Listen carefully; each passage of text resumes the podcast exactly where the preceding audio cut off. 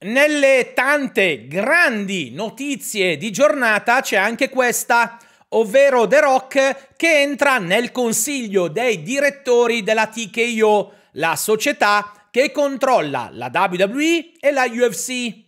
Il suo ruolo sarà il contribuire all'espansione dei due brand, diventando anche un uomo immagine della compagnia. Nell'accettare questa posizione, The Rock ha ottenuto in cambio la piena proprietà del suo nome d'arte e ha promesso che scriverà la storia, facendo cose per la WWE che non sono mai state fatte prima.